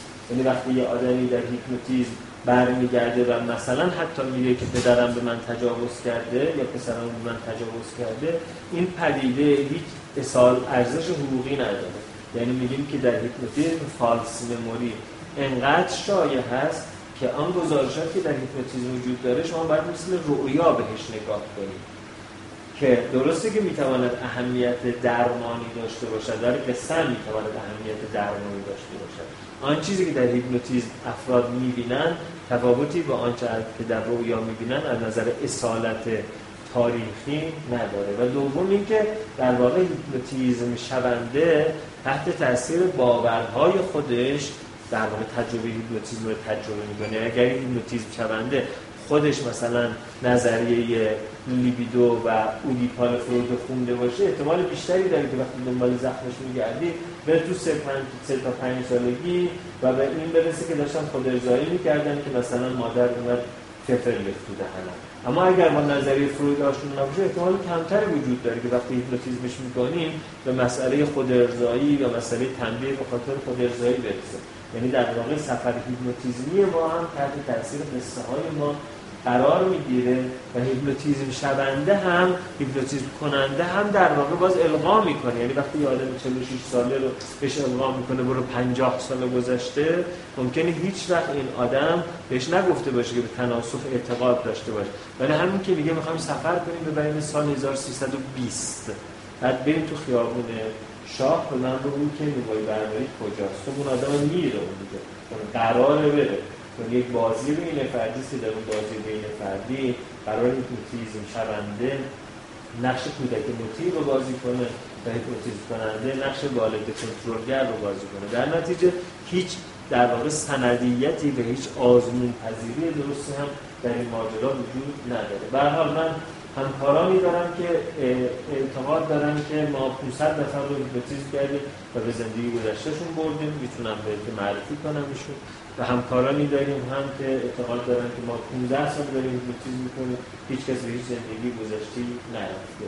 من که هیپنوتیزم ها معمولا در جلسات جمعی بوده کلاس ها بوده تا حالا هیچ گزارشی در این 17 سال هیپنوتیزم درس میدم و گروهی هم هیپنوتیزم می‌کنم 20 نفر 30 نفر تا حالا هیچ گزارشی از اینکه یه نفر بره به زمان قبل از تولدش و بیاد به من گزارش بده برای من پیش نیومده برای در همچین گزارشی نداره در حال حقیقت یا تخیل این ماجرا برای ما ممکن نیست ولی این قصه وجود داره مثل قصه یاد و اودیسه مثل قصه رستم و شهرا مثل قصه یوسف و برادران مثل قصه شکافته شدن موسی قصه شکافته شدن موسی رو چند نفر دنیا آره بهش میگن حسب به قرینه معنوی در ادبیات جا داره حسب به قرینه معنوی یعنی شکافته شدن دریا توسط موسی. چند نفر توی دنیا هستن که باور دارن که در تاریخ این اتفاق افتاده. چند میلیارد نفر هستن توی دنیا که باور دارن که یه روزی یکی ماه رو نصف کرد. اینجوری کرد ماه نصف شد اینجوری کرد ماه به هم چسبید. می‌دونید میلیون ها نفر میگن چنین چیزی واقع شده. میلیون ها نفر میگن در قبر بالتازار رو بعد از سه روز مسیح باز کرد. سه روز بعد از دفنش بالتازار از قبر آمد بیرون بعد دو تا خواهر بالتازار مسیح رو بردن خونشون میلیون ها نفر توی دنیا باور دارن به این قصه ها. خب این هم یه قصه است. این هم حالا بالتازار و مسیح امروزی است. اینم دریا و موسای امروزی است.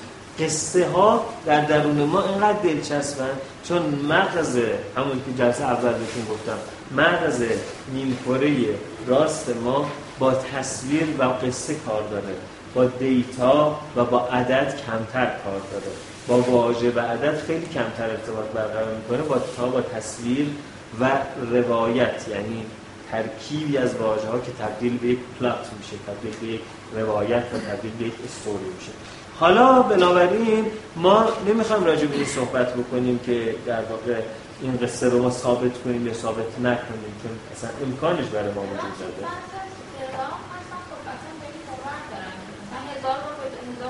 آره دیگه. من برای همین میگم که قضیه مثل شکافته شدن دریا توسط موسی هست دیگه. ما میلیون ها نفر مسیحی هستن به بالتازار زنده شدن بالتازار ایمان دارن. میلیون ها نفر هم هندو هستن. به تناسخ ایمان دارن. یا آدم هایی هم به حال به دکتر برایان وایس ایمان دارن. خب. حالا اگر شما قرار باشه جای دکتر برایان وایس باشید و یه قصه ای بسازید که اون قصه این شانس رو داشته باشی که در تمام دنیا ترجمه بشه و پخش بشه و مردم دنیا تحت تاثیرش قرار بگیرن یعنی قرار باشه شما یک ایمان برای مردم دنیا ایجاد کنید. ایمان قصه محور حالا می‌خوام صورت نقاد ذهن شما بر مبنای اویدنس که از دنیا داره فکر کنه چه نسخه می‌خواد برای دنیا بنویسه. در قسمت خلاق شما بر مبنای در واقع آزاد گذاشتن تخیل که می‌تونه ماه رو هم بشکافه دریا رو هم خوش کنه حیونا رو هم همشون سوار بکنه. برای کشتی اکیدنه و اورنیتورنگ و عقاب و فیل و وال و که خودش تو بعد همه اینا رو سوار کنه توی کشتی یه زوج و بعد ببین اصلا شما تعداد گونه ها رو حساب کنید چند فقط تعداد گونه ها بعد به هر کدوم به اندازه یه حد اقل زیستی حساب بکنید ببینید چقدر فضا می‌خوان. بعد ببینید که چه کشتی باید ساخته بشه. یعنی ناو هواپیما بره ابراهام لینکن نمی‌تونه الان از تمام گونه ها یکی توش جا بشه در طوفان بزرگ رد بشه. حالا اما میلیون ها نفر از مردم دنیا به این باور داره میگن هزار سال عمر کرده رستم چرا؟ چون تو شاهنامه هست. بعض زحاک هزار سال حکومت کرده چرا؟ چون تو شاهنامه هست. نو هزار سال عمر کرده چرا؟ چون تو قرآن هست. یعنی یه قصه رو به نظرشون در واقع تاریخه. یعنی تاریخ اونقدر برشون معنوس و ملموس نیست که قصه. و چرا؟ به که آن چیزی که مغز نیمکاری قصه محور ما بهش باور داره میگه کدوم قصه دلچسب داره میگه چه قصه قشنگی بود ایمان آوردن. نمیگه چه اویدنس های مستندی بود ایمان آوردم اگر اویدنس مستند ایجاد بشه شما میگه دانستم هیچ کس نمیگه ایمان دارم که دوی علاوه دو مساویش با چهار. میگه می‌دونم که دوی علاوه دو میشه با چهار. یعنی تو ناو دانستن و تو بلیو ایمان آوردن دو جنس مختلفه دو کیفیت مختلفه دو پدیدار ذهنی متفاوته و ایمان آوردن ما همیشه بر مبنای قصه اتفاق میفته. حالا دوباره کار عملیمون اگر قرار باشه شما جای دکتر اربرایان الوایس قصه ای از شما نوشته بشه که در جهان روزی میشه و اون قصه قرار هست توسط بخش زیادی از مردم دنیا بهش ایمان آورده بشه شما فکر کنید که بر مبنای آنچه که در جهان می‌بینید اون قصه می‌خواین چه قصه ای باشه؟ من اون موقعی که قصه هزار یک شب میان خواب و بیداری رو نوشتم و چاپ کردم در این وضعیت خودم رو قرار دادم که چی برای این مردم دنیا خوبه. اون قصه رو روایت کرد. بعد که شرق دنیا عوض شد به این که عجب اشتباه اویدنس رو جمع آوری این قصه خیلی قصه صدمه زننده ولی خب دیگه بالاخره یه جاهایی رفته. خب فکر کنید پنج دقیقه ده دقیقه فکر کنید قصه کوتاه بنویسید دیگه. نه پنج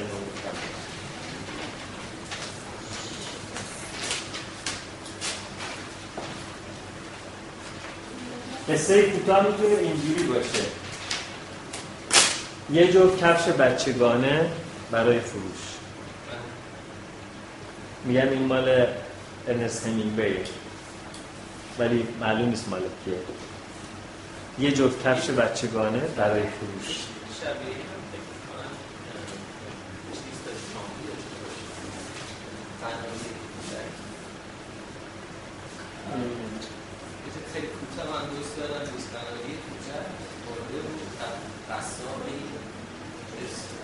قصابی مرده و مثلا هم ناراحت سلاخ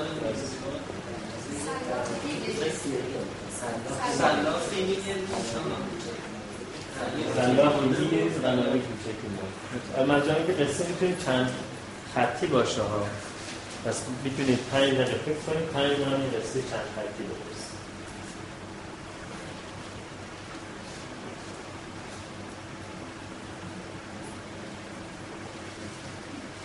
یا اینجوری مثلا یه قصه کوچیک.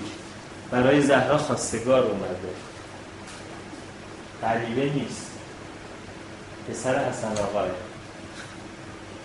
گفتم که باید اول از همه به تو بگم. پاشو اتریاب رو روی قرد خالید اتریاب رو روی قرد پنج جمله.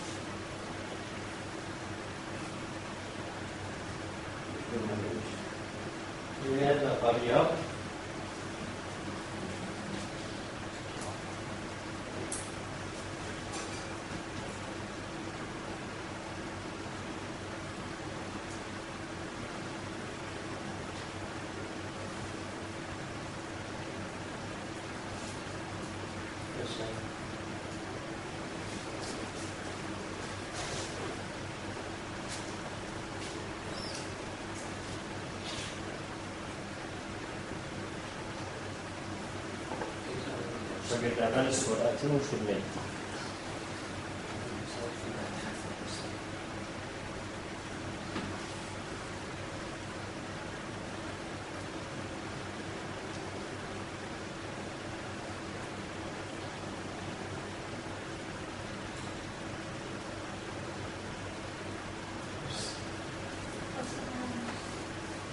چقدر قصه بود داریم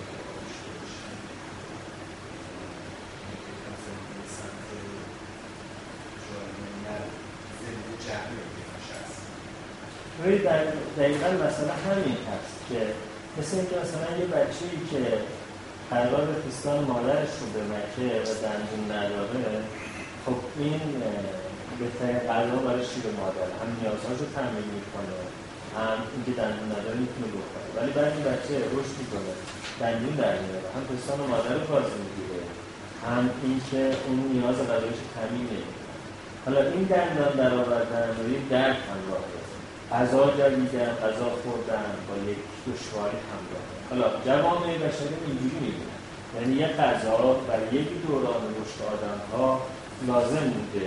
بنابراین در واقع کارکرد داشته ممکن در یک دوران دیگه کارکرد داشته باشه یا کارکرد نداشته باشه. این اون کاری که تفکر نقال باید بکنه تو بگه این نظام اخلاقی که الان مثلا قصه یوسف داره برای ما باز تولیدش می‌کنه. آیا اون نظام اخلاقی الان برای جامعه ما کارکرد داره؟ یا ما به جای اون مثلا باید نظام اخلاقی که قصه مثلا چه می‌دونم کانسل گرتل مثلا در ما ایجاد می‌کنه اون رو باید ترجیح کنیم. دقیقا در نقد قصه مبتنی بر همینه. الان همین کاری که الان گفتم بکنیم. الان ما چه جهانی زندگی می‌کنیم؟ evidence از این جهان چی هست؟ این جهان چه ده فرمان توش رعایت میشه بهتر میشه. و چه در واقع فرمان هایی اگر شکسته بشه بدتر میشه. حالا ما می‌خوایم یه قصه بسازیم. این قصه باید قصه باشه که اون فرمان هایی که functional هستن باز تولید کنه فرمان هایی که دیسفانکشنال هستن از بین میره البته جلسه پیش بهتون گفتم که در واقع وقتی ما قصه می نویسیم هم به قول میگه اسطوره ها خود گرفتار اسطوره و در نتیجه قصه نویس ها هم خود گرفتار قصه یعنی نهایتا باز هم ما نمی‌توانیم کاملا قصه هایی رو تولید بکنیم که اون قصه ها فراتر از قصه باشه ما توش گیر افتادیم. ممکنه قصه هم که ما باز تولید می‌کنیم خودش تحت تاثیر یه قصه باشه. یعنی روایت که ما از جهان داریم بیشتر از اینکه اویدنس بیس باشه باز تحت تاثیر قصه باشه. پس راه حل هایی هم که ما داریم برای تولید قصه خودش تحت تاثیر تلسم یک قصه دیگه باشه. یعنی می‌خوام بگم که خیلی احساس نکنیم یک کلید پیدا می‌کنیم که الان در رو می‌کنیم میریم بیرون. نه. یک کلید وام می‌کنیم پیدا می‌کنیم در رو می‌کنیم یه جایی که ممکنه اون یه طبقه پایین باشه که طبقه بالا باشه ممکنه یک ساختمون موازات این ساختمون باشه. ممکنه که یه در کاذبه که مثلا بعد باز ما توی راهوی برمیگردونه همون جایی که خب چند تا از قصه ها رو با هم شیر کنیم؟ بله. شما قصه بله.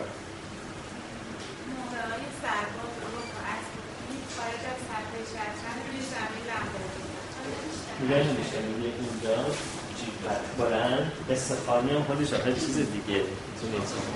خیلی از قصه گوها می‌دونین. اصلا قصه ها رو خیلی مهم نیست. قصه گفتنش اینقدر مهمه که آدم ها به قصه گوش میدن. بنابراین یه قصه گو پیدا می‌کرد که خوب قصه میگه. بعد هر قصه که اون میگه مردم باور می‌کنن. یکی بود یکی نبود. یک والی بود که یک والی بود که توی رودخانه زاینده رود زندگی می‌کرد. ولی هیچ کدوم از اون اصفهانی تا حالا ندیده بودنش ولی زندگی می‌کرد. وقتی آب خوش می‌شد کجا می‌رفت؟ مهم اینه که قصه رو جذاب تعریف می‌کنن. آدم ها تو ذهنشون می‌تونن تصویر وال تو زاینده رود رو بسازن. یکم خیلی حرف حساب می‌زنه. واقعا خیلی حرف حساب می‌زنه. ولی اون حرف حسابش رو نمی‌تونه شیرین بزنه. مردم زود خسته میشن ببینن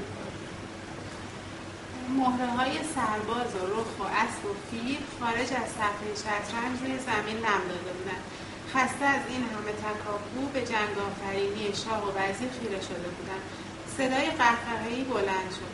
وزیر سیاه و شاه سفید دست در دست هم به مهره های خارج از صفحه میخندیدند و خدا لبهایشان را تکان می‌داد آخرش بخون آخرین جمله هاش بخون وقتی قهقه بلند شد. وزیر سیاه و شاه سفید دست در دست هم به مهره ها میخندیدند و خدا لبهایشان را تکان می‌داد خب حالا این اینو باید بگیم فکر کردی که دنیا به چی لازم نیاز داره که این قصه رو گفتی؟ اینو توضیح بدی. دنیا این در واقع الان شما یه دارو انگار نسخه نوشتی برای دنیا. کردم که مثلا بین خاورمیانه و نمی‌دونم اه، آمریکا اینا یه جنگاییه یه شوخی بیشتر نیست ولی همه جدیش آها بگی که خیلی جنگ جنگ جدی نگیر ولی یه قسمت از قصه تو چون خدا داشت این کارو می‌کرد یعنی انگار یه جبره هیچ کارش نمیشه کرد می‌دونی؟ یعنی در واقع انگار که به این بازی خدا تن بدی چون تن ندید کار نمی‌تونه موضوع همینه که قصه وقتی میگیم اگر هدف این بود که این جنگ تموم بشه باید تو قصت به جای یک جبرندیشی که آخر لبهای خدا داره تکون می‌خوره مثلا لبهای یک پیرمرد قصه گویی داشت تکون می‌خورد. که هیچ کس نمی‌دونه زمان پیرمرد سفلیس مغزی داره و بیشتر از سه روز عمر نمی‌کنه. اون وقت در تو این یک قصه تو این قصه این ماجرا ایجاد میشه که تموم میشه. قرار تموم میشه میشه اون پیرمرد سفلیسیه بمیره سفلیس مغزی منظورم نه. سفلیس تناسلی دیوانه میشن سفلیس مغزی. خب پس در نتیجه وقتی اون قصه رو اونجوری می‌گفتی اون وقت آدم ها به این فکر میافتادن که نمیشه زودتر بریم این سفلیسیه رو بکشیم. می‌دونی؟ یعنی بهشون من چون تروریست کنم فکر می‌کنم. می‌کنم مثلا اگر صد نفر تو دنیا بکشیم دنیا جای بهتری میشه. ولی خب نمی‌تونم بکشم صد نفر. لیستشون هم دارم ما چون اینجوری فکر می‌کنم می‌کنم اگه این قصه رو بگم این قصه رو اینجوری میگم که بعد در آدم های شنونده قصه اینجوری میشه که بریم زودتر بکشیم. چون سه روز خدایی صرف کنیم. اما وقتی خدا داره لباش رو تکون میده یه اینه که همینه پس بزنیم بکشیم. چون قرما موقع هایی هستیم که برای اون اتفاق برام خب؟ شما کودکی بود که سوار دوچرخه می‌شد که زنجیر نداشت و از بالای تپه به پایین سواری می‌گرفت و هنگام برگشت به بالای تپه همش به این که چرا پدر زنجیر چرخش را درست نکرده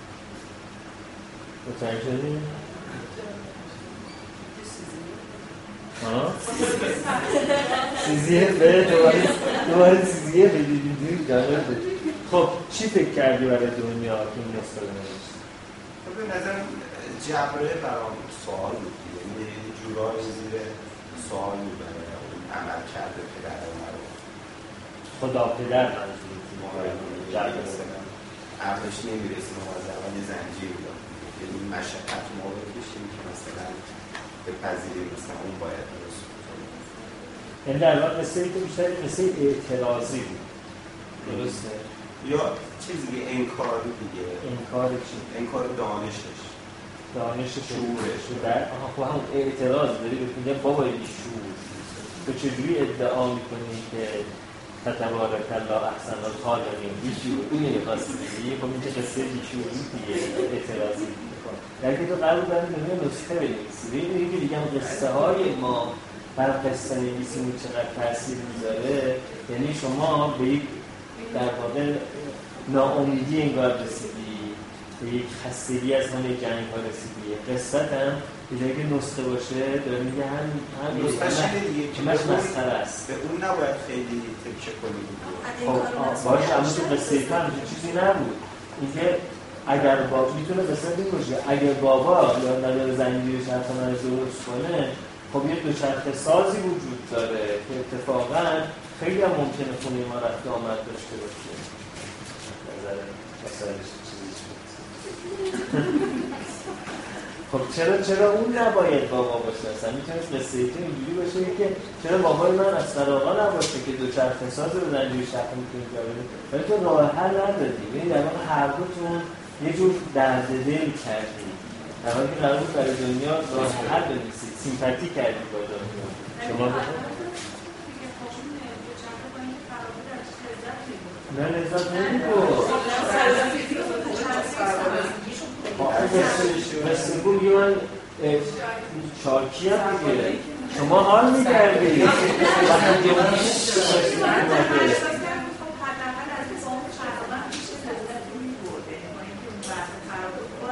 ولی وقتی میاد پایین یادش میفته این قرار نیست باید برگرده بالا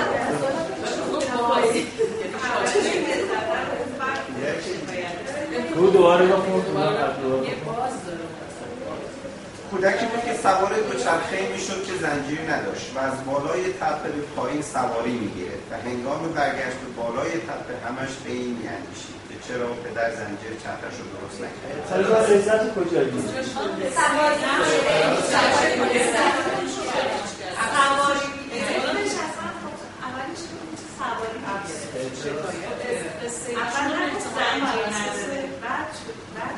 اولش بگو دوباره بگو پاشو پاشو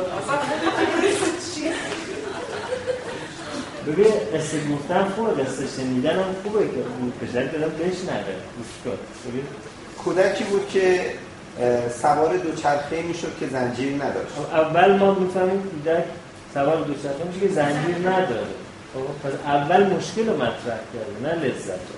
و از بالای تپه به پایین سواری می‌گیره. ولی کلمه از لذت نیست. شما وقتی میگی سواری می‌گیری اینجوری می‌کنه بابا آخه لذت در قصه مستطر نیست. شما داری از سواری اون لذت می‌بری. خب؟ سواری یه حالت استعاره ای داره دیگه. سواری گرفتن حالا خوبه دیگه. نه. گرفتن چیزی یه- مثل این بمونه میگه که این شل زردی که نگاه می‌کنید در اینجا یه پس گردنی می‌خورید قبلش یک بکس می‌خورید بعدش. ایشون تا شل زرد رو می‌خواد تعریف کنه اول پس گردنی قبل رو گذاشته دوشخه که زنجیر نداشت. حالا شل زرد بعدش این بکس بعدش هم گذاشته. یعنی مجموعه این پکیجی که نگاه پکیج رنجه نه پکیج لذت. اما پکیج ایشون یه جور تراژدی توشه چون کودک ناتوانه. پدری که مسئول مراقبته مراقبت انجام نمیده. پس میشه قصه اعتراضی دیگه اساسا. و این قصه نسخه توش نبود. این قصه اعتراض فقط بود اما اعتراضی که به جایی هم منجر نمی‌تونست بشه. یعنی اصلا تجویز این نبود که حتی از اون سواری لذت ببره. یعنی پسره می‌تونست بگیم که خب اشکالی نداره. من تا موقع پایین اومدن که درم داری بیری میره ولی قصه اصلا اینو توش نداره. در واقع قصه شروع شد با یه پرابلم و تموم شد با یه حسرت با یه اعتراض. خب؟ پس اساسا نمی‌تونه این قصه داره مردم رو براشون یک نسخه ای نویسه با فرض اینکه ما می‌خوایم که یه نسخه بنویسیم. برای همینه که میگم ما موقع تجویز قصه هامون خیلی وقتا تو قصه خودمون گیر می‌کنیم. توی قصه جبر خودمون توی قصه اعتراض و خشم خودمون داریم گیر می‌کنیم. حتی وقتی قرار ما تجویز کنیم. من اول گفتم یه چند دقیقه ای تفکر نقایق رو به کار بگیرید به جهان نگاه بکنید و بگید اگر مگه مریضه بر مبنای این اویدنس هایی که از مغزش و تبش و اینا هست شما می‌خوایم بعدش چی رو تجویز بکنید؟ ولی چیزی که ما دیدیم در واقع بیشتر یک در واقع درد دل بود در این دو قصه تا یک تجویز باشه. بله.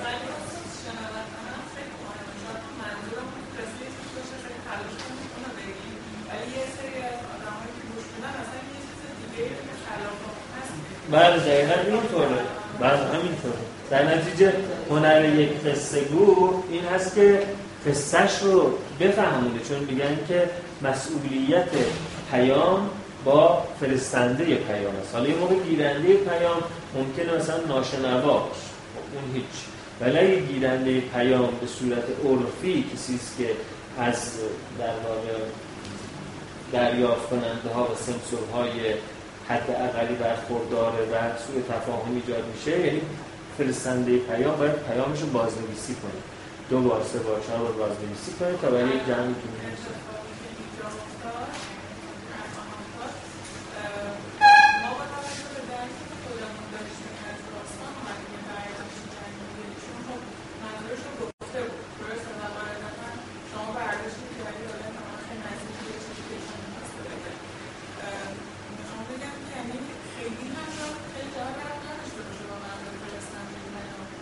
ببینید خب، فرستنده پیام باید کارش میشه planning act evaluation یه پلن می‌زنیم یه قصه می‌نویسیم و pilotش باید به یک گروهی که گروه مخاطبمونه امروز میگن شما یه target market دارید. مثلا شما می‌خواید یه آگهی بدید برای کلینیک افتتاح شده. target market شما مثلا آدم‌هایی هستن که بیماری گوارشی دارن.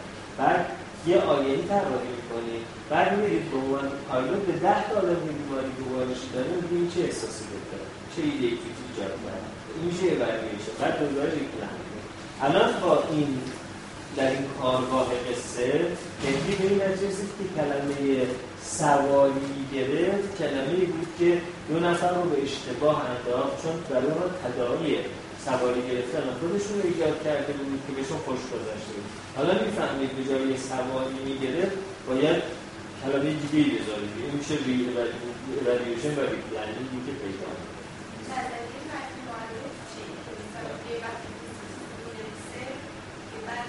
بس همینه دیگه بس همینه که ایشون چون بعد نیست که توضیح بده. میگه آقا استوک من اصلا منظور این نبود. بنابراین باید با این فرض رو بنویسه که خودش دیگه وجود نخواهد داشت توضیح بده. و دقیقا برای همین مسئله پایلوت خیلی مهمه. و اغلب نویسنده ها هم یک قصه گوشکن یا قصه نیوش خوبی بغل دستشون وجود داشته. مثلا سیمین دانشور برای جلال آرحمت یا مثلا ماری پستل برای جبران خرید یه قصه نویس خوبی داشته اون قصه نویس ویژگیش این بوده که حداقل فرض قصه بوده که این آدم خیلی به رود زمان نزدیکه. این آدم خیلی به ناخودآگاه جمعی نزدیکه. شاید فرضش فرق ولی برای اون قصه بود قصهش می‌گفته اون کامنت می‌داده اون تصمیم می‌کرده با فرض اینکه این عنوان خرد جمعی داره چیزهایی رو میگه که می‌تونه غلط هاشو بگیره که قصه که آمد بیرون و من مردم به لاقصه بعد بیرون اومدن قصه. حالا دیگه من لازم همش را بیفتم زیرش مثلا پیوست بریزم که ببخشید من اصلا منظورم این نبود و شما اشتباه فهمید من سیب که گفتم منظورم پرتقال بود. مثلا جدای از مقابل درمان هم این مهمه. چون من اگر استفاده می‌کنید بعد از اون اصلا لزوم نداره که دربارش توضیح منظورم چون اون چیزی که در وجود دریافت می‌کنه از قصه دقیقا داستان زندگی و شما هم همون رو یعنی یک داستانی ایشون کرد مثلا برای کردن ایشون دریافت که داره لذت می‌بره در بین اون همه سخت مثلا ایشون گفتن اون داستان زندگی امکانا قرائته که شما در شرایط خیلی سخت هم می‌تونید از کوچکترین چیز لذت ببرید در آوردن اصلا لزوم داره که این حس رو بیان کنید ببینید ما در دو جور درمان داریم. یه درمان داریم که مبتنی بر اینه که ما همان گونه که در بدنمون یک سیستم خود التیامی داریم در روانمون هم یک سیستم خود التیامی داریم. و کار درمانگر که سیستم خود التیامی روانی رو به کار بیاندازه و اعتقاد داره این که همین که شما هموستاز بیماری رو به هم زدی اون سیستم خود التیامی به جا میفته مثلا مثلا یه چیزی که رسوب کرده باشه این همش استعاره است. یه چیزی که رسوب کرده شما همش می‌زنید میاد بالا. بعد مثلا صاف میشه آب پشتش چجوره دیگه میشه.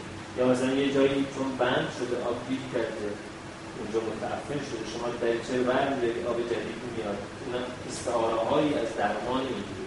اینا میگن هموستاز رو که به هم زدی اون سیستم خود التیامی به کار میفته در نتیجه در چنین شرایطی پیام درمانگر مبهم. بهش میگن نیوتون مدل چون نیوتون نیوتون بیشتر از این سرطان میگن و این تکنیک رو که اون جلسه می‌خواستم به احسان بگم این تکنیک اسمش چیه؟ یادم نمیاد جلسه اول. اسمش از ترانس ترانس derivational search آره. Search. Trans derivational search derivation یعنی انشقاق. یعنی جستجوی بین انشقاق ها یعنی تو پیام مبهمی بده ذهن اون میگردد بین انشقاق ها اونی که برای مستاز جدیدش لازمه پیدا می‌کنه. خب؟ تکنیک ترانس یعنی بین چیزها یا فراتر از چیزها. دریویشن که در زبان به معنی انشقاق. Transderivational Search یا TDS در NLP و در نیوتون مدل به این معناست که شما مبهم میگی اون خودش میگرده پیدا می‌کنه. مثل اینکه میگن تو خونه اومدی تو گوش زن بزن تو نمی‌دونی چرا زدی ولی اون می‌دونی چرا خورده یعنی شما یه هر استاری به کار می‌بری عمل می‌کنه چرا عمل می‌کنه چون خودش سرچ می‌کنه. اگه بخاطر این کار بود خاطر اون کارم بود خاطر اون کارم بود search می‌کنه بازنگری می‌کنه. این بر مبنای این هست که ما اولا فرض کنیم یه سیستم خود التیامی روانی داریم. ثانیا فرض کنیم که همین که هموستاز را به هم بزنیم اون سیستم خود التیامی فعال میشه و هموستاز جدید ایجاد می‌کنه. توی این نظریه سایکو سایبرنتیک خیلی راجع به این صحبت می‌کنه اما این یک قرائت از درمانی. قرائت درمان دیگه این هست که یه آدمی گم شده و شما کوچ اون آدمی. شما باید نقشه پهن کنید شما قطنامه بیاری.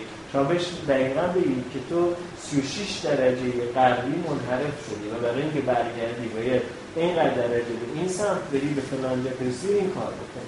این گروه درمانگرا اصلا حرفای مبهم چند پهلو نمی‌زنن. حالا اگر شما می‌خواید قصه بگیرید ولی اعتقاد دارید که شما به عنوان درمانگر وظیفه دارید بگید باید کجا برید قصتون رو به گونه ای طرح کنید که حداقل ابهام توش باشه.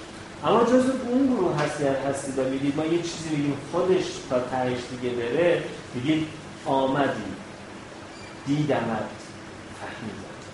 قصه تمام. شما حالا هی اینو بر خودتون می‌کنید کی آمد؟ شما باید translation کنید چی گفت؟ شما پیدا می‌کنید.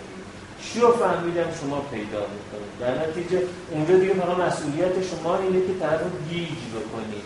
یعنی یکی بزنید که طرف حاضر و بشه و بگه که چه اتفاقی افتاد. و بعد بگرده اون اتفاق رو و یک سامان جدید ذهنش رو بچه خب تایممون تموم شد. دیگه هفته بعد ادامه صحبت کنیم. مرسی.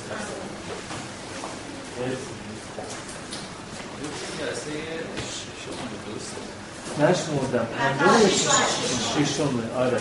ما جلسه بعد یه فقط دو تا اسلاید دیگه داریم. همون دیگه.